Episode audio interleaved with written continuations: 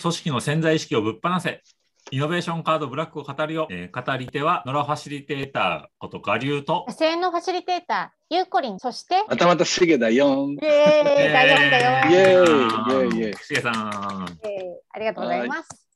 はいもうね、しげはね、このビジョンのカードでどんどん攻め上がってきてるから、そうですね。ね、今日も楽しみです。今回のカードは何ですか？はーい。今日は、今回は、えーその時見える風景を絵にするってやつですね。その時見える風景を絵にする？これは深いよ。ねねね、これもね、本当にビジョンの、まあ、にね、あの関わる、もうとっても大事な一枚なんだけれども、えっと例えば、じゃあ、ガリュウにね、ちょっと聞いてみたいんだけれども、ね、その、まあ、ガリュウが何かこう、例えば講師としてね、いろいろとファシリテーションの講師としていろいろやったりするときに、じゃあ、あの、なんていうの、そう、最高のファシリテーションができたときって、はい。えーどんなこう、ね、ど未来だろうねとかね、あるいはそのもう未来未来にね、どんなファシリテーションができたらいいと思うって、例えばもし質問されるとするじゃないですか。はいはい。ね、そしたらその時ってなんか、パッとこう、言葉でね、答えたりできそう？ーうんん。ちょっと待ってくださいね。ちょっと待ってくださいね。えーね理想のファシリテーションができたときですね。ね、ね、ねなんかポロッと一言何か言ってみるとどうですか？あ一言あんまり説はい明しなくていいんだけど、はいどんなファシリテーションか？もう自分がいなくても場が活性化している状態？うんうん。ああ、いいですね、いいですね学。生たちとねかだと、素晴らしい。はい、学生たちとかだと、もう自分たちで勝手に学びに入ってるような。学びって。おー OK、OK、OK、OK。ね、そんなこうちょっとビジョンがね、あったりするとかね、かと思うんだけれども、ただ、なんかやっぱり、例えばどどんな未来ど、未来どうしたいとかって普通、あの聞かれたりした時って、はい。こう聞かれた方は、まあ、ちょっとこう割と漠然とした形で、あの答ええーるよね。それどうしてかっていうと言葉でね自分の頭の中ではそうだなって言いながらあそうですね。あこんな風にしたいんだよねっての脳裏ではこうねいろいろその情景が思い浮かべてね、来たりするんだけれどもでもそれを言葉でこう表現しようとすると結構なんか割と平凡な言葉であのすごい盛り上がすごい盛り上がってるうんえーですよ。盛り上がるようなね、そんなあのファシリテーションしたいとかね。えーでなのでね、聞いてる方はこうすげえ盛り上がるようなとか、あのすごいみんなが、なんていうかこうお互い、ね、あのや話し合ってるようなとかって言われた、あー言われても、なんかこうちょっとなかなかその背情景がね、想像できなかったりするし、うん。あの言ってる方もなんかまだ、あーなんて言うんでしょうね、まだこうどうなんだろうなって、まだまだ頭の中でもやもやした画像がこう描かれてたりするんですよね。で、そんな時に、実はこう、ちょっと絵にしてみるというかね、あの、うん。あの、こう、一枚の紙、紙にね、本当に、あの、幼稚園の頃の、えーお絵描きを思い出してね、うん本当になんか、あの、なんか丸でも三角でも漫画でもいいのでね、うんあの、ちょっと書いてみてとかって言って、うんで、そこに、あの、まあ、漫画みたいなものをこうか、ちょっとね、例えば書いてもらうと。で、そうすると、最初みんなね、えーって言うんだよね。えー、絵なんて描けないよ。ね。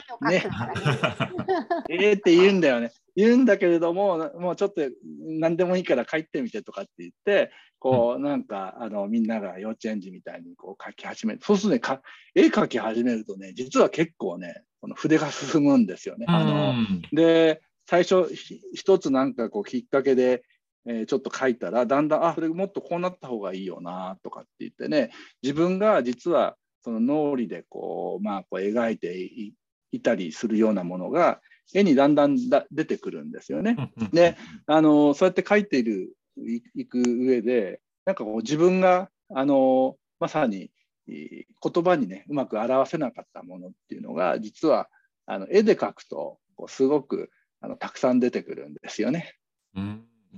そうそうそう。なんでね、そ,、まあ、そんな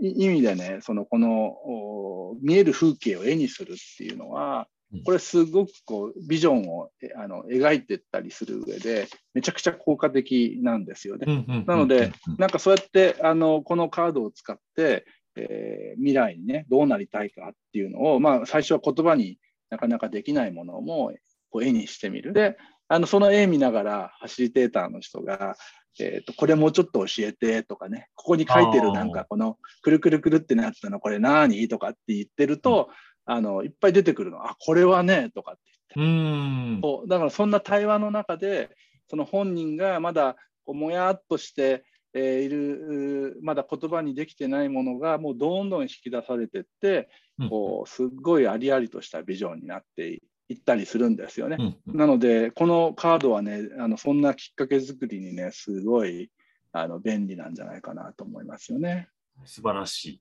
素晴らしいですよ。ねね、うん、やっぱり。ゆうこりなんゆうこりなんかどどうですか？そうそうそう。っていうか、うん、あの要はあの今ねしげもおっしゃってくださったんですけど言葉っていうのは実はね、うんうん、抽象度が高いんですよね。うんうんね。だからこうやっぱ抽象度が高いものっていうのはこう曖昧だったりとか、やっぱりなんとなく、あのこう輪郭がぼやけてる状態のまま、あの保持されていくっていう情報になりやすいんですけど、うん、絵にするってことは具体的にするってことになるんで、うん、その自分の中で言葉として抽象的に浮かび上がってきたものを絵にするっていうだけで具体的に考えるって方に実はスイッチしてるんですよね。でその例えばこう猫っていうのを猫か猫を思い浮かべてって言ってもその思い浮かべてる猫って実はあやふやなんですよ。もうそのずっとこう形を変えていくようなイメージなんだけどじゃあ猫を描いてみてくださいって言われると初めてそこで形になるっていう。でそのこの具体的具体化するっていう思考に移していくための、まあ、カードとしての目的がそれにはあるんですよね。でビジョンっていうのはまあ曖昧なこうちょっとあの言葉によった表現のものが多いんで。まあ、それを具体的により自分がさっきのカードとも影響あのシゲが説明してくれたいろんなあのビジョンのカードと影響し合ってるんですけどそれを具体化するってところにこのカードはすごく役割を果たしてくれると思いますね。なんかちょっと今ゆうこりの話聞きながら一つ思いついたのは、うん、そうそうまさにその具体化っていうのとともにもう一つは何て言うんでしょうねその心のないやこのねすっごいねこうピッキラキラしたとかね、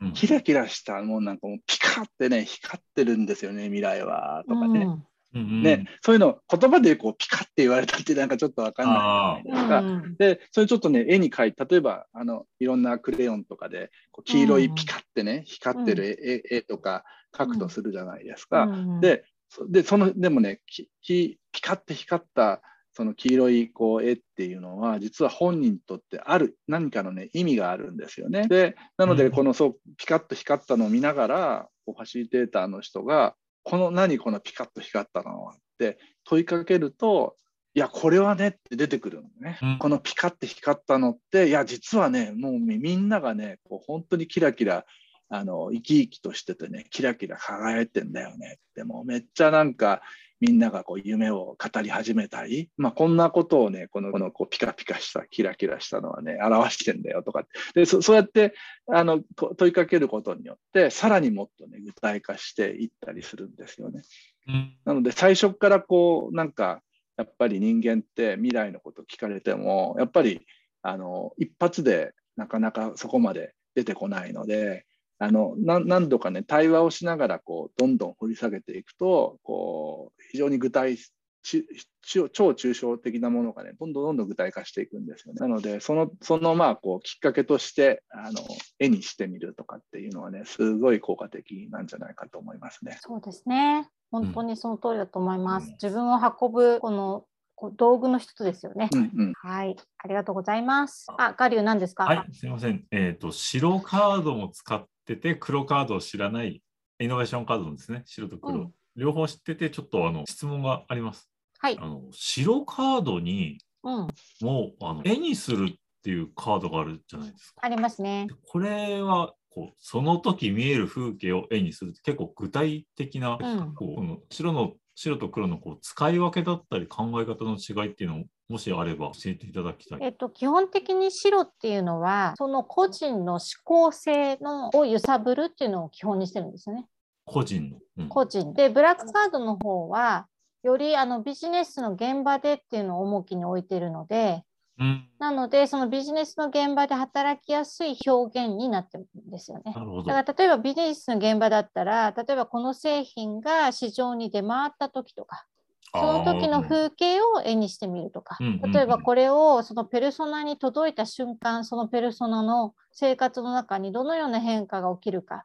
その風景を絵にしてみるとかっていうふうに、ビジネス現場の中で文脈としてつながりやすい表現をブラックカードの方はしてたりします。なるほど。うん。よりビジネス向けっていうことそうで別にそのホワイトカードの方もそのように解釈して使い回しはできるんだけれども、うん、そのブラックカードもホワイトカードももうあのイノベーションカードのユーザーだったら分かるんですけどたった1枚で使うってことほとんどないんですよね。うんうんうん、この絵のあのランダムなりあの対話のデザインなりその組み合わせの中で生じてくる力っていうのを扱っていけるのがこのイノベーションカードの一つの特徴なので、なのでその文脈を作りやすくするデザインを対話のデザインを作りやすくするっていう意図では両方とも同じことなんですけどもその表現として、えっと、どどういう現場で働かせたいかっていうのはちょっと想定を変えて作ってあります。ありがとうございます。はい。勉強になりました。ということで、えっ、ー、と、V4、その時の風景を、はい、ありがとうございました。ありがとうございました。